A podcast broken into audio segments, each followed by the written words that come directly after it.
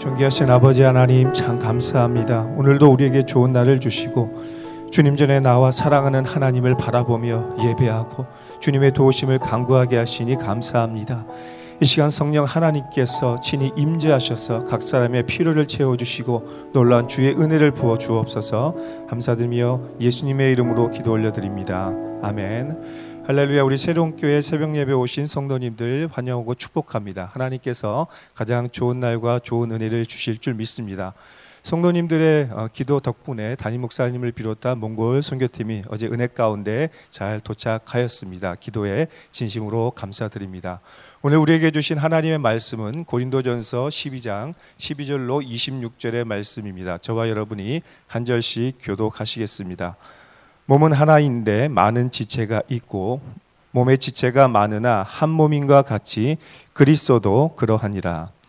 우리가 유대인이나 헬라인이나 종이나 자유인이나 다 한 성령으로 세례를 받아 한 몸이 되었고 또 다 한 성령을 마시게 하셨느니라. 몸은 한 지체뿐만 아니요 여럿이니 만일 발이 이르되 나는 손이 아니니 몸에 붙지 아니하였다 할지라도 이로써 몸에 붙지 아니한 것이 아니요. 또 귀가 이르되 나는 눈이 아니니 몸에 붙지 아니하였다 할지라도 이로써 몸에 붙지 아니한 것이 아니니. 만일 온몸이 눈이면 듣는 곳은 어디며 온몸이 듣는 곳이면 냄새 맡는 곳은 어디냐? 그러나 이제 하나님이 그 원하시는 대로 지체를 각각 몸에 두셨으니 만일 다 한 지체뿐이면 몸은 어디냐 이제 지체는 많으나 몸은 하나라. 눈이 손도로 내가 너를 쓸데없다 하거나 또한 머리가 발도로 내가 너를 쓸데가 없다 하지 못하리라. 그뿐 아니라 더 약하게 보이는 몸의 지체가 도리어 요긴하고 우리가 몸에 덜 귀히 여기는 그것들을 더욱 귀한 것들로 입혀주며 우리의 아름답지 못한 지체는 더욱 아름다운 것을 얻느니라. 그런즉 우리의 아름다운 지체는 그럴 필요가 없느니라. 오직 하나님이 몸을 고르게 하여 부족한 지체에게 기중함을 더하사 몸 가운데에서 분쟁이 없고 오직 여러 지체가 서로 같이 돌보게 하셨느니라. 함께요. 만일 한 지체가 고통을 받으면 모든 지체가 함께 고통을 받고 한 지체가 영광을 얻으면 모든 지체가 함께 즐거워하느니라. 아멘. 건강한 몸과 마음으로 사는 것만큼 큰 축복이 없는 것 같습니다. 점점 느끼는 진리는 참 건강한 몸과 마음으로 사는 것만큼 좋은 것이 없다라는 것을 느끼게 됩니다. 그래서 사람들은 건강을 지키기 위해서 크고 작은 많은 노력들을 합니다. 건강한 몸이 되기 위해서 몸의 밸런스와 질서 그리고 기능을 잘 유지해야 하는 것이죠. 이를 위해서 우리 몸의 코어 근육을 강화하고 근육의 유연성과 근력을 기르며 뼈의 밀도를 강화해야 하는 것이 건강의 어, 비결 중의 하나라고 할 수가 있겠습니다. 하지만 우리 중 어떤 분들은 자신의 신체 나이보다 기능을 잘 발휘하지 못하거나 몸의 질서가 무너진 분들도 있을지 모르겠습니다. 그렇다면 오늘 다시 몸의 균형과 질서를 회복해서 건강한 몸과 마음으로 살아가시기를 예수님의 이름으로 축복합니다. 내 생각과 달리 손과 발이 따로 노는 그런 삶이 아니라 건강하게 잘 움직이는 우리 몸이 되었으면 좋겠습니다. 이런 점에서 오늘 말씀은 바울이 고린도 교회를 향해 준 특별 운동 처방이라고 할 수가 있겠습니다. 고린도, 고린도 교회에는 다양한 문제가 있었습니다. 그래서 몸의 균형이 깨지고 질서가 깨지고 기능을 상실한 건강하지 못한 그리스도의 몸으로 있었습니다. 그래서 바울은 고린도 교회를 향해서 건강한 그리스도의 몸이 되기 위해서 몇 가지 코칭, 코칭 을 하고 있는 것이죠. 먼저 교회는 통일성과 다양성의 균형을 이루어야 합니다. 우리 몸에 다양한 지체들이 있는 것처럼 교회에는 너무나 수많은 분들이 있습니다. 그래서 교회는 다양성과 개성을 존중해 드려야 합니다. 그러나 지나치게 개방성을 강조하거나 해서는 안 되는 것이죠. 교회는 언제나 통일성을 유지해야 합니다. 또한 교회는 기계적인 몸이 아니라 유기적이고 영적인 몸이라는 사실을 우리가 기억해야 합니다. 유기적이란 말이 무엇입니까? 서로 너무나 긴밀하게 연결되어 있기 때문에 떼고 싶어도 뗄 수 없는 그런 존재가 바로 유기적이라는 것이죠. 그래서 교회는 기계가 고장날 때 부품을 갈아버리는 것처럼 성도를 그렇게 대하지 않습니다. 우리는 유기적인 공동체이기 때문에 기계적인 작동 원리나 코딩에 따라서 움직이는 것이 아니죠. 머리신 예수님께서 성령의 신비한 역사를 통해서 우리 교회의 각 지체의 모든 부분들을 인격적으로 서로 함께 움직이게 만드셨습니다. 그래서 교회는 유기적인 공동체, 바로 영적인 예수 그리스도의 몸인 것입니다.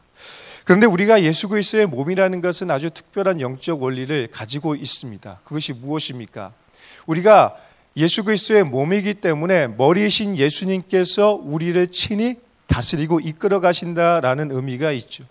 우리가 그리스도의 몸이기 때문에 서로 많은 어, 서로 어, 다른 많은 지체들이 함께 하나 되어서 머리의 뜻을 따라 살아간다라는 거예요. 그런데 진짜 중요한 영적인 의미는 우리가 예수님의 몸이 되었다라는 거예요. 그렇기 때문에 가치 있고 소중하다라는 것입니다. 왜요?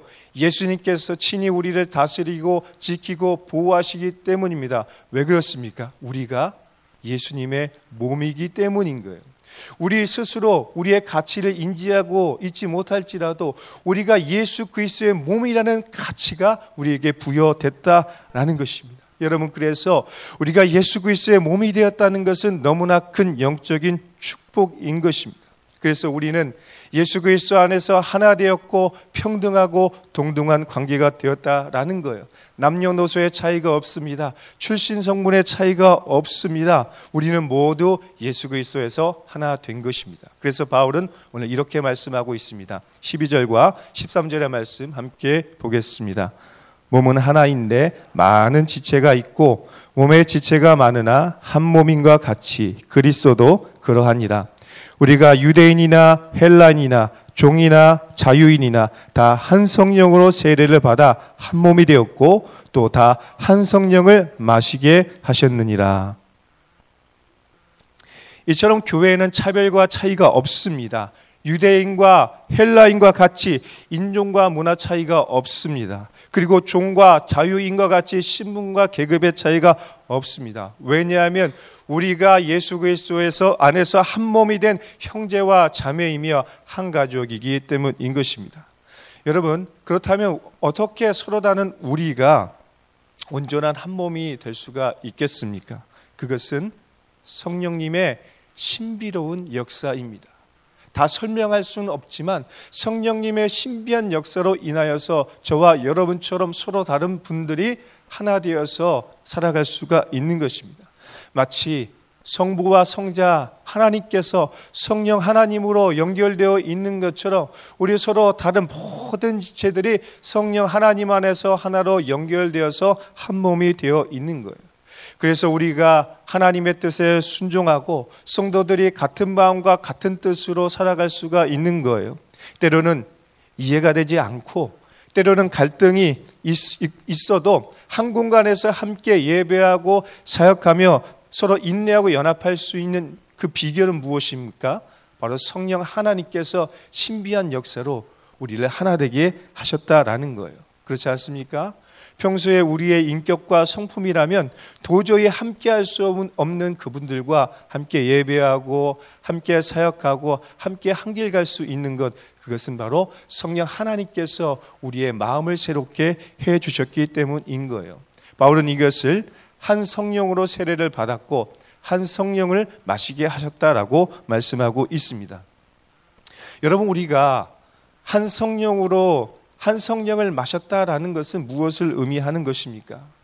성령의 생기로 우리가 새로운 새 생명을 얻고 마치 아담이 하나님의 생기로 창, 새로운 창조물이 된 것처럼 우리가 새로운 피조물이 되었다라는 것을 의미하는 거예요.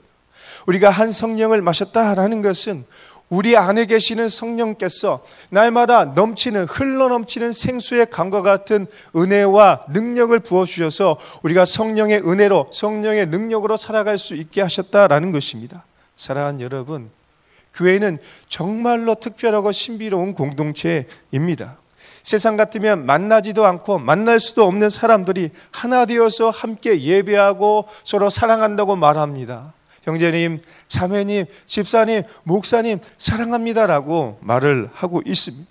그리고 함께 섬기며 함께 예배하고 함께 한 공간에 있습니다. 주차가 불편해도 은혜를 사모하면서 이 자리에 나와 예배를 드리고 있습니다. 참 신비하고 특별한 공동체입니다.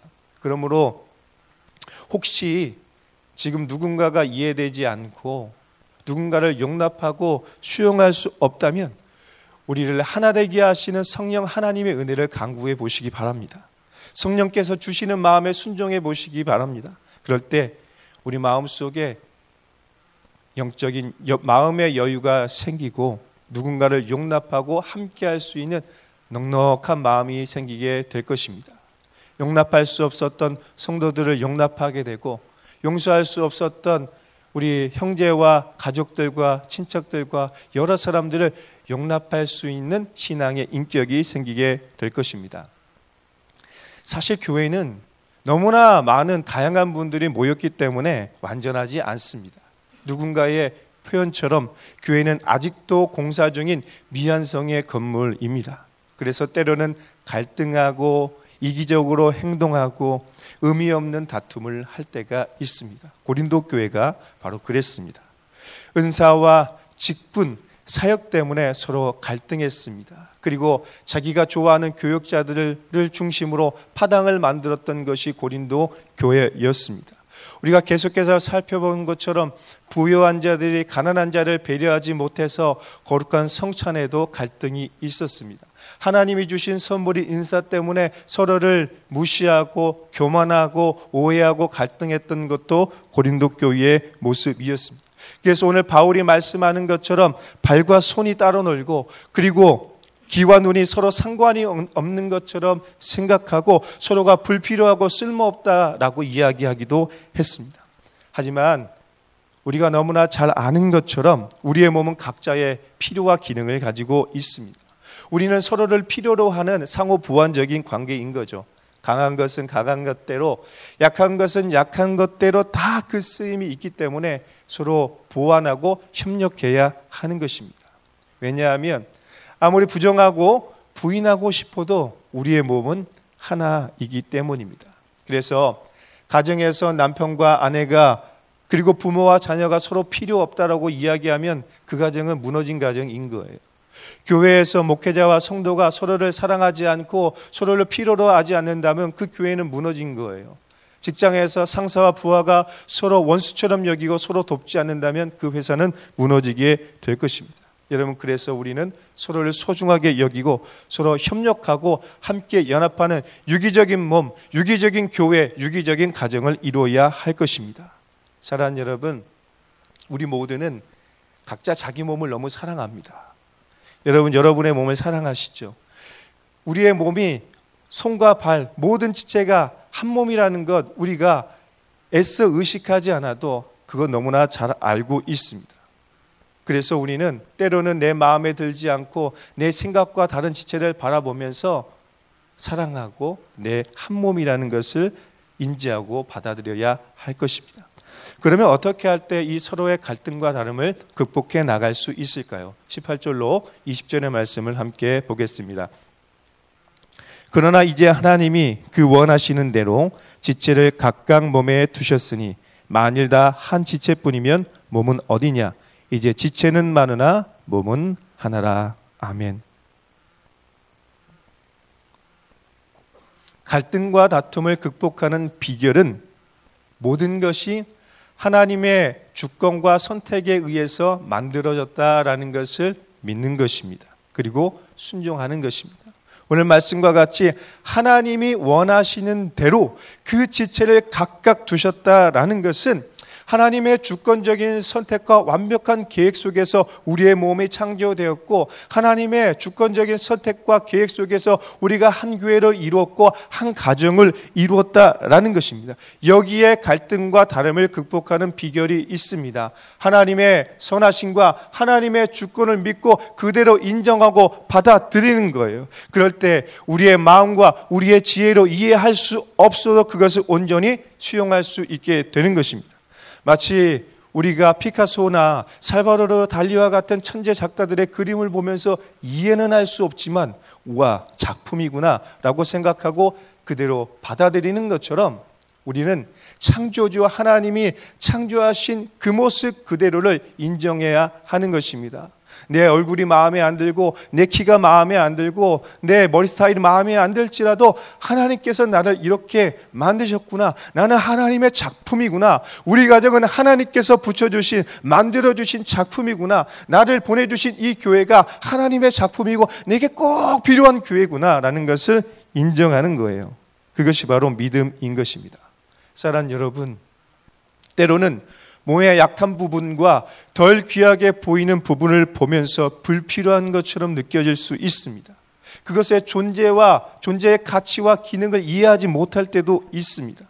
그리고 제 기능을 발휘하지 못하는 것을 보면서 마치 도마뱀이 꼬리 잘라버리듯이 그것을 도려내고 싶은 마음도 있을 수 있습니다. 하지만 오늘 말씀과 같이 덜 귀해 보이고 덜 요긴하게 보이는 그 지체가 어쩌면 진짜 중요한 지체가 지체일 수 있습니다.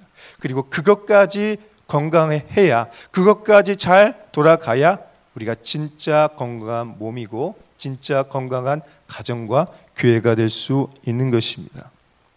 그러므로 오늘 우리는 서로를 돌아보며 연약한 지체를 소중하게 여기고 하나 되기 위해서 마음을 써야 할 것입니다. 왜냐하면 우리는 영적인 운명 공동체이기 때문입니다. 아무리 부정하고 부인하고 싶어도 우리는 그리스도 안에서 한 몸이고 한 가정이고 한 교회인 것입니다. 그래서 우리는 한 지체가 고통스러우면 우리도 고통스럽고 한 지체가 기뻐하면 우리도 기쁜 거예요. 우리 순원들이 슬퍼하면 우리가 슬픈 거고 우리 순원들이 기뻐하면 우리가 기쁜 것입니다. 25절로 26절의 말씀 함께 보겠습니다. 몸 가운데서 분쟁이 없고 오직 여러 지체가 서로 같이 돌보게 하셨느니라. 만일 한 지체가 고통을 받으면 모든 지체가 함께 고통을 받고 한 지체가 영광을 얻으면 모든 지체가 함께 즐거워하느니라. 아멘. 이처럼 우리는 하나님께서 만드신 영적인 운명 공동체, 영적인 한 몸, 유기적인 몸입니다. 우리는 성령 안에서 모두 연결되어 있습니다. 그래서 심지어 성도의 영광은 예수님의 영광이고 성도의 고통은 예수님의 고통이 되는 것입니다. 왜 그렇습니까? 예수님이 우리의 머리가 되시고 우리가 예수님의 몸이기 때문에 예수님의 영광이 우리의 영광이고 예수님의 고통이 예수님의 십자가가 우리의 고통과 십자가가 되는 것처럼 성도의 고통은 예수님의 고통이고 성도의 기쁨은 예수님의 기쁨이 되는 것입니다. 그러므로 오늘 우리는 가장 연약한 지체, 가장 이해할 수 없고 연합하고 협력할 수 없는 지체까지라도 용납할 수 있도록 성령님의 은혜에 성령님의 능력, 성령님의 마음을 강구해야 할 것입니다. 그럴 때 성령 하나님께서 우리의 마음에 지경을 넓히시고 우리의 마음에 여유를 주시고 힘을 주셔서 우리의 인격과 성품으로 받아들일 수 없는 우리의 가족과 우리의 형제 자매들을 모두 다 수용하여서 함께 한 하나님을 예배할 수 있게 될 것입니다. 우리 예수님이 어떻게 살아가셨습니까?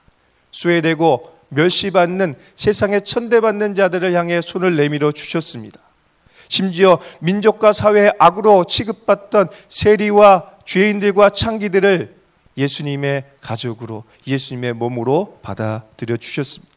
예수님의 그 특별한 사랑과 성령님의 신비한 역사로 말미암아 끊어내고 싶고 함께하고 싶지 않았던 그 지체까지라도 거룩한 한 몸이 되는 특별한 은혜가 있었습니다. 그러므로 우리도 예수님과 같이 연약하고 불필요해 보이는 지체들을 소중하게 여기며 나의 몸으로 품을 수 있어야 할 것입니다.